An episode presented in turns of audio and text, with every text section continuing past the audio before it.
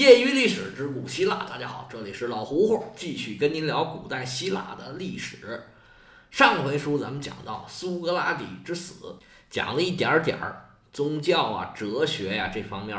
说老实话，这东西啊挺难的，我老胡胡本人也不是很懂，我只能站在我的角度，尽量把这事儿说清楚。其实我最想说的就是一个事儿，就是苏格拉底没有。后世人想象的那么无辜，就是这个民主政府对他的指控啊，并不是完全没有道理，可能没有什么实打实的证据，但是最起码当时的人对他，像阿基比亚德和克里提亚这样的人施加的影响，应该是看的是非常清楚的。但是他至不至于要判他死刑，判他死罪？其实开始是应该没有判他死罪，但是苏格拉底在法庭上呢？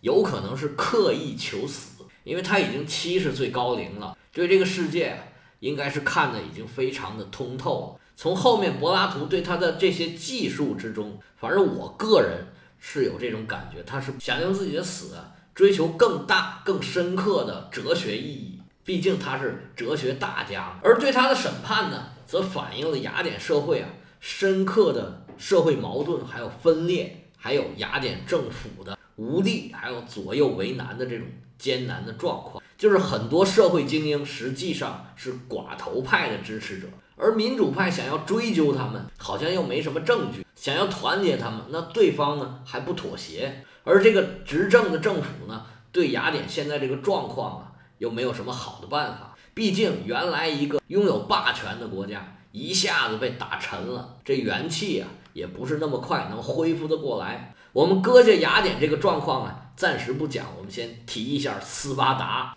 斯巴达作为伯罗奔尼撒战争的胜者，本来应该是拥有一切、耀武扬威的。但是这个连钱都不需要的社会啊，他似乎并不想要这些东西。战争的胜利啊，带给斯巴达的一切呀，反而看起来是一种负担。斯巴达的生存哲学呀，跟他现在所要负担的责任呢，产生了很大的矛盾。在伯罗奔尼撒战争胜利之后。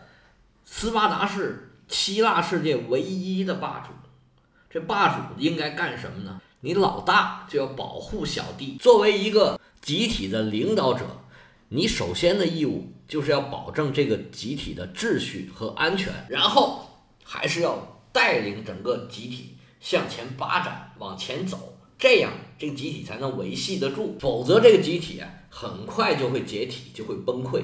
那你拿什么来维护安全和秩序？那又拿什么来带领着集体向前发展呢？这个说通俗一点，或者说说难听一点啊，就是胡萝卜加大棒。你维持安全和秩序，首先就是要武力，无论是对内对外，都需要武力。如果内部有反抗的，你必须用最快的速度马上把它解决掉。对内保持压倒性的武力优势是必须的，那对外最起码打仗不能输，不管用什么方式，你要能维持住和外国的平衡关系，这是大棒这方面。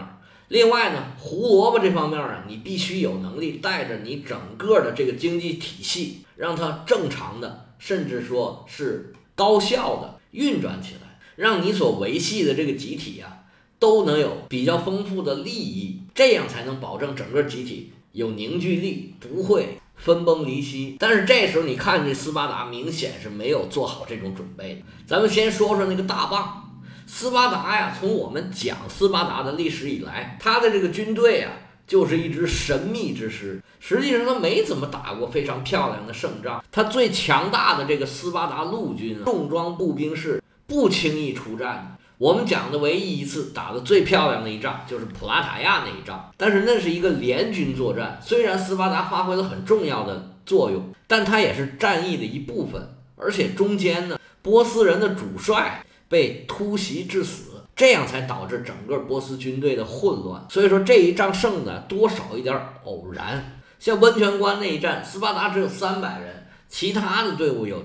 好几千人，虽然这三百人英勇作战，但但是最后全部战死。这虽然是很英勇，但绝对不算是什么经典的战例。能拿来吹牛的战役啊，一定是以少胜多，或者说是全身而退这种战力，你这种全部都战死了，这算什么高水平的队伍呢？是吧？这个原因我们以前也交代过，因为国内的矛盾太过激烈，而且斯巴达人实在是太少了，他挑选的标准太苛刻。这个军事力量的设置，主要的任务就是维稳，实际上他没有什么余力向外派出武装力量，所以实际上表面看起来很强大的斯巴达军队。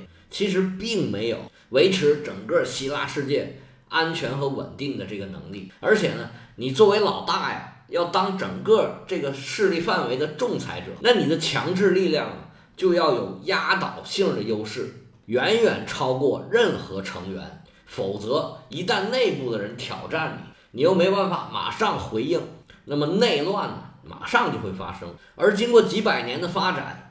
这斯巴达的战士啊，不但没有增多，反而是越来越少。这么一来，斯巴达就更加拿这些战士当个宝贝儿一样，根本就不敢往外派，一点损失啊，他们都受不了。尤其在伯罗奔尼撒战争的时候，在帕罗斯损失了三百个斯巴达战士，其中有一半牺牲，一半被俘了嘛。咱们说过这事儿，那对斯巴达整个震动是非常大的，甚至导致他们后期的战略都发生了变化。打这儿以后啊，他们更不敢往外派兵了，派的都是这个希洛人组成的奴隶兵，而且他们带队的统帅啊，也都不是主流的那些武将，像吕山德呀、吉利普斯啊，还有伯罗奔尼撒战争初期在卡尔西底的那位博拉西达，他们都不是那种血统特别高贵，原来在斯巴达地位就特别高的那种将军，因为斯巴达一般出兵呢，都是由国王领兵，他这两个国王啊，本来。主要任务就是带队打仗，但是尤其是在伯罗奔尼撒战争期间，国王率领的这些军队啊，这个战绩平平。他们主要干的就是去雅典的农村和郊区去进行破坏和骚扰，没有打过什么大的胜仗，不能说寸功未立吧，可能也就立了寸功。反而这些希洛人组成的军队啊，战绩非常彪炳，而且他们这些人呢，没有那么多思想负担。没有那么多偶像包袱，他们的战术啊非常的灵活。另外呢，他们也想改变命运，啊，想要提升自己的社会地位，所以反而成绩是更好。这个事儿一回来，就更加刺激了斯巴达人，因为让被统治的皮里亚西人和希洛人看到希望，这可不是斯巴达人想做的事情。所以他们不管向外派出斯巴达士兵，还是这些希洛人和皮里亚西人组成的士兵，都是非常困难的。那么你这个大棒抡不出手，你就很难做好这个老大的角色。这是大棒这方面，他胡萝卜更不怎么样了。斯巴达在经济建设上啊，可以说是一无所长。他们的统治阶级根本就不关心这些事儿。他们获胜了，抢来的东西也都是藏在那个德尔菲神殿里边。而且呢，就算他们拿出来，他也不会用，他也不让他们下面的人来用。这些金银财宝啊，全都存了。定还不算定期，就是无期了，就放那儿就别拿出来了。所以你指望这样的老大给你带来利益，那真是想多了。你让一个要饭的去管理一个跨国公司，他最好的方法就是让所有人都出去要饭去。所以这个时候的斯巴达呀，手里是又没有胡萝卜，又没有大棒，那你这个老大真是没法当。那么这个时候话题呀，就不免引向了对斯巴达这套制度的讨论。可以说，斯巴达的形象啊，一直就不太好，尤其跟他同为希腊城邦的雅典比起来，雅典就一般被形容为开放、包容、民主、繁荣、文明，而斯巴达呢，则代表着野蛮、落后、封闭、独裁、穷困等等等等啊，没什么好词儿，除了能征惯战之外，没有一个好词儿。但是我觉得，实际上这个呢，也是后面。这些以雅典人为自己祖先的、为自己文明起源的这些后人们，过分吹捧雅典造成的这么一个后果。实际上，雅典这制度啊，也远远没有他们说的那么好。民主啊，只是听起来很美。真正的繁荣的时候的雅典，并不是因为民主而繁荣，反而它最后的衰落却是因为民主而衰落。这套制度啊，还没有完善之前。是一套特别没有保障的玩法，随时可能被人带偏，谁都不知道带哪儿去了。我们反观斯巴达的这套制度，其实是更稳定和更可靠的。我们先来捋一捋吕库古这套制度，它比较重要的机构啊有四个，最高权力机构是公民大会，但是这只是名义上的，它产生的五个监察官实际上是这个国家的控制者，他们的权力之大，甚至可以处死国王，可以随时处死这个国家的任何一个人，还有三十位。由六十岁以上的斯巴达人组成的长老会，这个机构啊，有点像政协。它虽然没有实权，但是有很大的影响力。他做出的一些决定啊，没有人敢不在乎。还有一个机构就是双王，两个国王。这两个国王啊，往往组成像现在执政党和在野党一样，它也有互相牵制、互相斗争的这种作用。这四个机构啊。基调都是保守，它组成这么多机构的目的啊，其实就是维护他们现有的这种制度，保证整个斯巴达的生存状态。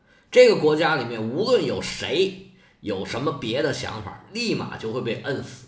尤其是那五位监察官，他们从来就以护宪者自居，我们就是维护这套制度的人，就是这个吕库古的徒子徒孙儿。他们一方面大权在握。另一方面啊，严格审视这个国家的所有的人，包括国王，被他们处死的国王其实也不在少数。其实你从这个角度上来看，吕库古这套制度设计的可以说是非常的精妙，它构成了一个超稳态的结构，基本上防御了、克服了各种想要改变这套制度的可能性。而事实也证明，这套制度的行之有效。首先，第一个，希腊众城邦里面第一个崛起了，而且实际上啊，它的强国地位是一直保持着，比雅典保持的时间长多了。其实雅典就是因为培养了众多的这个文化人，替他们说话的人多了，就显着这制度有多好多好。但是就把斯巴达的制度贬低的一无是处，我觉得最起码是很不公平的。关于制度方面呢，对斯巴达批评最多的就是说，他这套制度啊，没有改革创新的机会，它太死板了。但实际上，不管什么制度，你运行了几百年之后，它都会慢慢衰落下去的。而且，不管哪个制度，它自身的革新都是非常困难。那些所谓成功的改革呀、创新呢，其实很多呀，一方面是被迫的，另外呢。也有很多外部势力的参与，而且一定是经历了非常痛苦的过程。任何一个看起来千疮百孔，每个人都觉得这套制度是莫名其妙的制度，都是一帮理想主义者设计出来，而且呢，曾经运行的特别好的制度。只有这样的制度啊，才能运行到最后，把所有的破绽全露出来。否则呀，他连这种资格都没有。在原来那种。生产力水平不太发达，每个国家控制范围都不是太大的情况下，斯巴达的这套制度绝对是非常有效的。但是时移世易，几百年过来了，他就碰到了从各方面来的前所未有的挑战。原来的斯巴达是一个极端内向的国家，他不怎么关心外部的世界，所以整个斯巴达呀，他就缺乏战略眼光，对世界研究的。很不透彻，不太关心政治和外交的水平都不高，也没有什么远见。前两天我讲这个阿基比亚德说服波斯总督让他去支持雅典的时候，就有一位朋友跟我说这事儿，说当时应该不是阿基比亚德说服波斯人去支持雅典，而是波斯主动采取的一个措施，而阿基比亚德呢，只是他们手中的一张牌。他还用了一个很高级的词儿，叫离岸平衡手。说实话，我讲那段的时候啊，我没有往心里去，反正书上怎么写的，我就照着讲了，没想更多。而且呢，这么讲的比较热闹。咱不是说了吗？这个说谁就得捧谁。那段我正在捧这个阿基比亚德呢，所以让他形象更高大一点，更聪明一点。但是现在反过头来想，哎，应该是波斯技高一筹啊。他作为一个域外大国。挑动自己邻居里边的两个势力互相斗，这不是现在世界上这些强国的惯用手法吗？这个修昔底德陷阱这个事儿啊，我觉得修昔底德太拿自己的希腊当回事儿了。如果把波斯这个巨无霸算上来，这修昔底德陷阱里面这两个条件不就都不存在了吗？